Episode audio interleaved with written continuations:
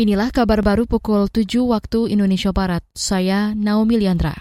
Lembaga Kajian Ekonomi Indef menilai perlu ada penetapan harga pembelian tandan buah segar atau TBS untuk menolong petani sawit yang terdampak kebijakan larangan ekspor CPO dan turunannya. Menurut Direktur Indef Tauhid Ahmad, saat ini petani kelapa sawit mau tidak mau tertekan imbas kebijakan larangan tersebut short term-nya adalah menetapkan harga minimum floor price yang bisa dibeli oleh para pelaku usaha gitu. Tapi memang ada jaminan itu ditampung oleh para pelaku usaha terutama PKS. Masalahnya kan adalah daya tampung untuk CPO itu kan terbatas karena dia berputar. Nah ini yang tidak ada sehingga diperlukan tempat penampungan-penampungan yang luar biasa besar untuk menampung hasil produksi CPO dari petani.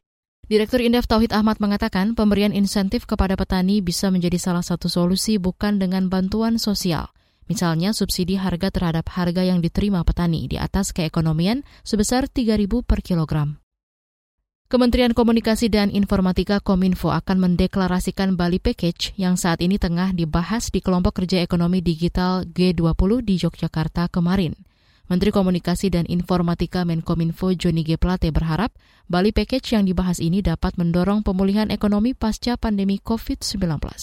Dokumen Bali Package inilah yang nantinya mencerminkan komitmen G20 dalam mencapai pemulihan yang tangguh melalui kerjasama untuk transformasi digital yang inklusif, yang berdaya, dan yang berkelanjutan. Menkominfo Joni G. Plate menjelaskan dokumen itu merupakan hasil dari pertemuan lanjutan dan pertemuan kelompok kerja ekonomi digital pertama Maret lalu.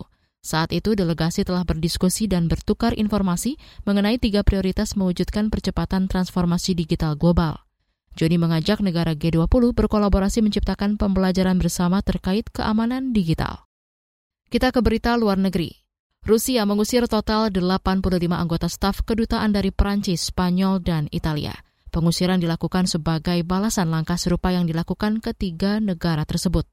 Ketiga negara itu termasuk negara Eropa yang secara kompak mengusir lebih dari 300 warga Rusia sejak invasi 24 Februari. Pada banyak kasus, negara-negara itu menuding para diplomat Rusia melakukan pengintaian.